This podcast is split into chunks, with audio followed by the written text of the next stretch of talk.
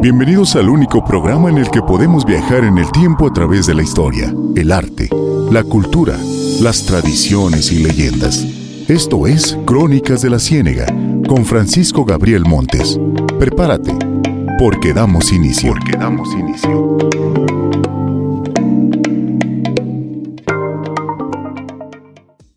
En esta ocasión estaremos escuchando eh, segmentos con respecto a la guerra cristera en la región de la Ciénega de Chapala, sabiendo que Zaguayo es la principal población en la cual se llevaron a cabo los primeros combates del el pueblo contra el ejército federal. Los estaremos llevando hasta el pasado en este periodo de la guerra cristera.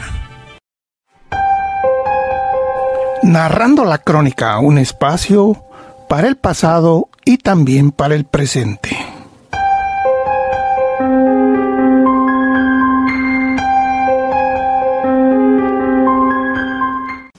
En el mes de marzo de 1926 nace la Liga de la Defensa de la Libertad Religiosa, principalmente integrada por laicos pero los miembros de los diversos comités en la zona ya habían estado integrados antes en la llamada U, así que ya sabían cómo trabajar comités, organizar y reclutar.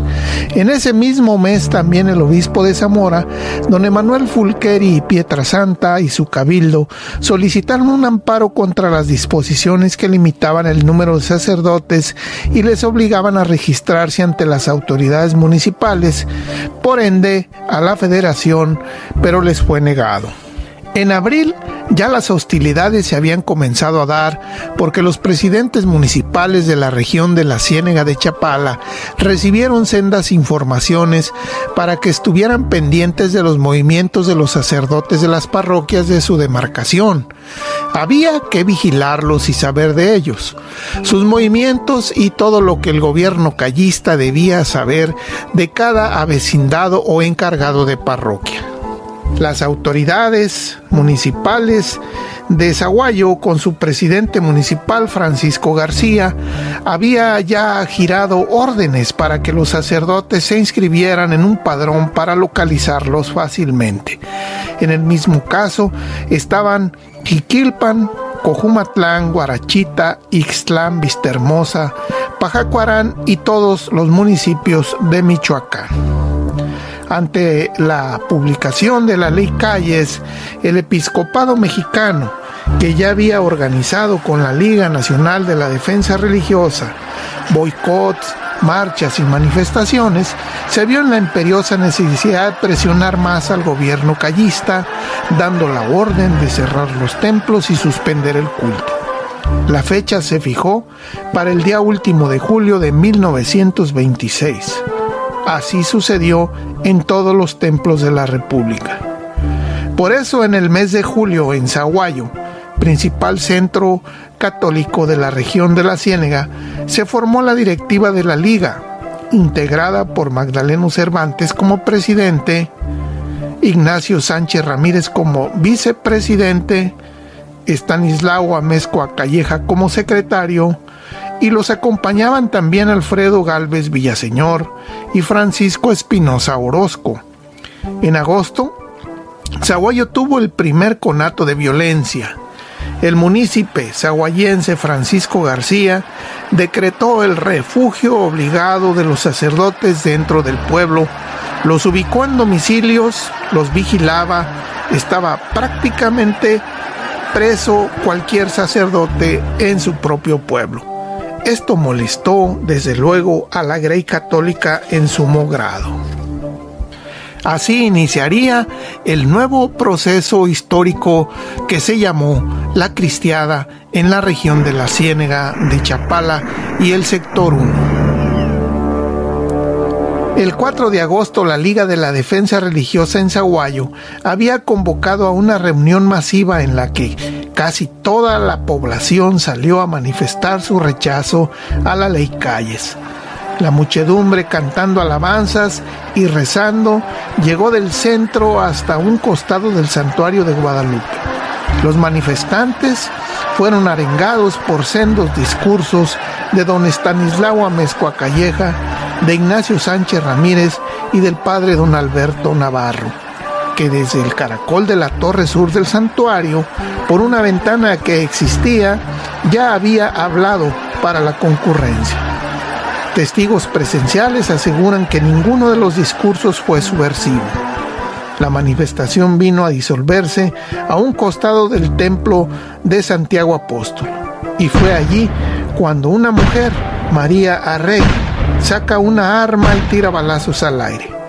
Ese fue el sonido de una arma que presagiaba tragedias al pueblo católico de Zaguayo. El señor cura Pascual Orozco cierra el templo de Santiago Apóstol como parte de la protesta generalizada en toda la República y por ello se agarran a balazos algunos vecinos con la defensa social y los policías municipales. Narra don Estanislao Amezcua que como a eso de las 12 del día se presentaron entonces como 50 soldados en la presidencia municipal ante el edil Francisco García y se unieron a la policía municipal que encabezaba en ese tiempo Ismael Silva y Eufemio Ochoa alias La Chiscuaza con la defensa social junto con la tropa del capitán José Ortiz apodado El Güero. Se dirigieron disparando al aire. Eso fue el 5 de agosto. Las balas perdidas dieron en el blanco en algunos curiosos, entre ellos un niño de 8 años llamado Guillermo Yeo, hijo de Enrique y de Rita Núñez. Luego caería Manuel Núñez, de tan solo 19 años de edad, hijo de Cornelio Núñez y de Angelita Barragán. Dos víctimas consumadas de las primeras acciones.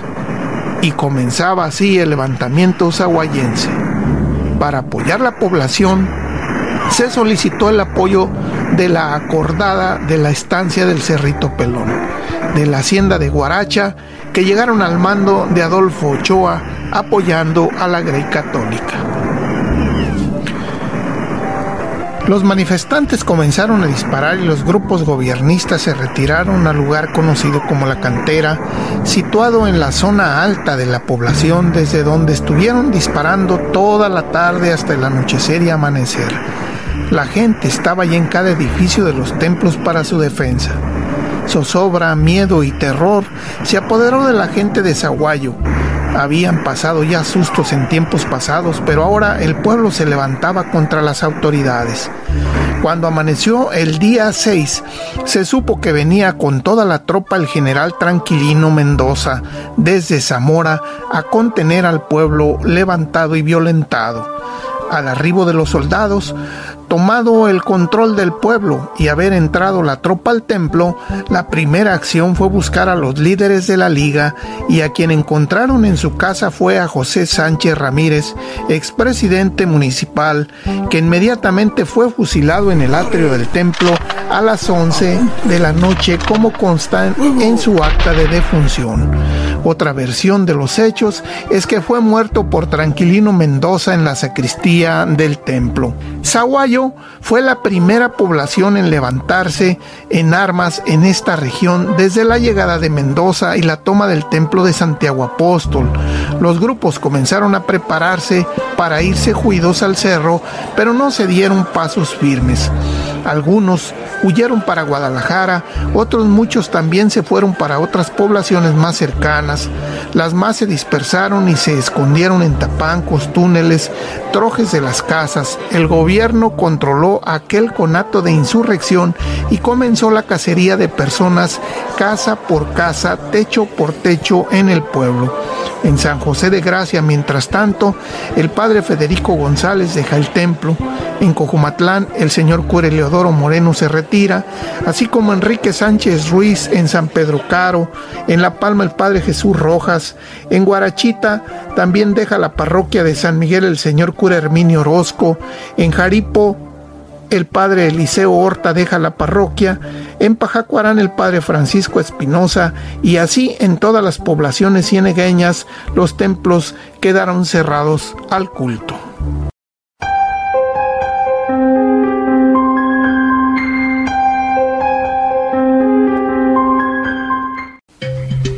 Los primeros levantamientos de la cristiada en la región fue sin duda alguna Cotija, pero en la región de Zaguayo y de San José de Gracia se levantan eh, algunos cristeros el día 27 de abril, es cuando se registran. Sin embargo, el escritor eh, Che Prado dice en su libro que fue el día 4 de abril que una veintena de hombres se fueron con Jerónimo al cerro buscando a Prudencio Mendoza. Los grupos cristeros que comandaban ya por Cotija, Barragán y Guizar se encontraron el 18 de abril en la sierra muy cercana a Cotija con las fuerzas federales del general Francisco Cepeda Salas y se tirotearon por más de dos horas, retirándose en orden los cristeros aunque perseguidos de cerca por los federales que no lograron darles alcance. Las noticias se esparcían en todos los rumbos sobre la cristera y el 26 de abril en Guarachita llegan las balaceras cuando se agarra la gente del teniente Manuel Tobilla Vázquez con un cristero solitario que fuera perseguido por las calles de la cabecera y hasta el potrero llamado El Zapote donde fue acribillado. Esto lo informaban el presidente municipal a Zamora. Así, arriba de Zaguayo, en el pueblo josefino, la defensa social de Zaguayo que iba a buscar al padre Federico González porque sabían que éste andaba muy activo queriendo levantar grupos de cristeros en todos los pueblos donde él conocía, fueron a buscar al padre con orden de aprenderlo. No encontraron a ninguno de los que estaban con el padre y a manera de desquite la defensa social de Zaguayo saqueó algunas casas y la tienda de Guadalupe González, la mejor que había en aquel pueblo. La gente se enfureció y no únicamente contra la chiscuaza, tenían motivos para creer que estos atropellos tenían metida la mano algunos políticos como don Rafael Picasso, el diputado federal, y en última instancia la del gobierno callista. El padre de Federico visita pues presidentes y párrocos, los convoca a unirse al movimiento armado y fijan una fecha para el 11 de junio de 1927, que se inicie la insurrección en San José. También se llegarían los contingentes de otros pueblos para levantarse todos al mismo tiempo. En Cojumatlán fue donde el padre Federico González se encontró más seco, pues habrá que recordar que él era encargado del seminario auxiliar de Cojumatlán entre 1919 y 1920. Llega con sus antiguos alumnos y también charla con el padre Luis Núñez Valladares y con el párroco Eleodoro Moreno Pantoja. Muchos, pues, de los antiguos alumnos del Seminario Auxiliar de Cojumatlán se iban a insurreccionar. En Cojumatlán se empezó a preparar el levantamiento y el propio presidente municipal, José Ábalos, tenía en su casa buena cantidad de armamento listo para dársela a los cristeros. Pero lo denunciaron, por eso el 8 de julio, Enrique Rodríguez Santiago, Ignacio Moreno, Benjamín Ábalos, Braulio Ordaz, Francisco Ruiz Librado Manso, Miguel Ortiz, Federico Hernández, Guadalupe Ortega y otros 25 hombres se lanzaron al cerro sin más armas que unos cuantos rifles viejos, pistolas y verduguillos. Sabían que la conspiración había sido descubierta. El señor cura Eleodoro Moreno tuvo que huir a la barranca de Juan Diego donde se ocultó en una cueva, custodiado por unos cuantos hombres al mando de su sobrino Ignacio Moreno mientras que el padre Luis Núñez Valladares, a la sazón residente de Comatlán, salía con rumbo a Guadalajara. En San José se supo del levantamiento en Cojumatlán, por eso se alistaron 40. El nombramiento de general se le dio a León Sánchez, el coronel a David, su hermano, y el de mayor Anatolio Partida. A Rafael Pulido, jefe de tenencia, se le otorgó el grado de capitán. Los 12 componentes de la defensa social se unieron al movimiento y se fueron al cerro. En el área municipal de Zaguayo se supo del levantamiento de Cojumatlán y que el presidente municipal de aquella cabecera había sido persuadido de cooperar con los alzados. El diputado don Rafael Picasso nombró en su lugar a un zaguayense exvillista y luego carrancista Francisco García, que a la vez era también el presidente municipal de Zaguayo. El 8 de julio se registró el primer asalto de los cristeros a Tizapán.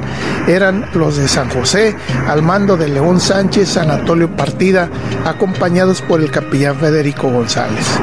Fue claro y notorio que Tizapán estaría bajo fuego cristero, por lo que el jefe de la defensa vio los flancos desprotegidos y ese mismo día García Guerrero pidió ayuda militar por telegrama al gobernador Margarito Ramírez y al jefe de operaciones militares de Jalisco para que reforzaran las defensas de Tizapán. Pancho García, como presidente de Cojumatlán, tomó posesión del pueblo entre el 10 y 11 de julio de 1927 llegó al mando de la defensa de Zaguayo, que encabezaba como jefe Antonio Galvez y como segundo Eufemio Ochoa La Chiscuaza, quienes acompañados con tropa del general Mendoza tomaron posesión del templo y lo convirtieron en cuartel. El 11 de julio por la tarde en Guarachita se agarraron a balazos por dos horas las defensas de Guaracha y de Guarachita por desavenencias territoriales o bien por diferencias entre quienes apoyaban la cristiada y quienes apoyaban al gobierno. Evento que fue criticado y llamado la atención a los jefes por el general Juan Espinosa y Córdoba, que reprendió al presidente municipal Martín Amezcua, cosa que repercutió entre los mismos de las acordadas, pues algunos se fueron al cerro, así como algunos más de la defensa social de la hacienda de Guarache engrosaron las filas de los cristeros del Ulerio que se acababan de ir al cerro ese mismo día. Así fue que comenzó pues la guerra cristera en la región de la Ciénega de Chapala. Esto fue Crónicas de la Ciénega con Francisco Gabriel Montes, el único programa en el que podemos viajar en el tiempo para conocer nuestro pasado y nuestra historia. Gracias por habernos permitido acompañarte y te esperamos en nuestro próximo programa.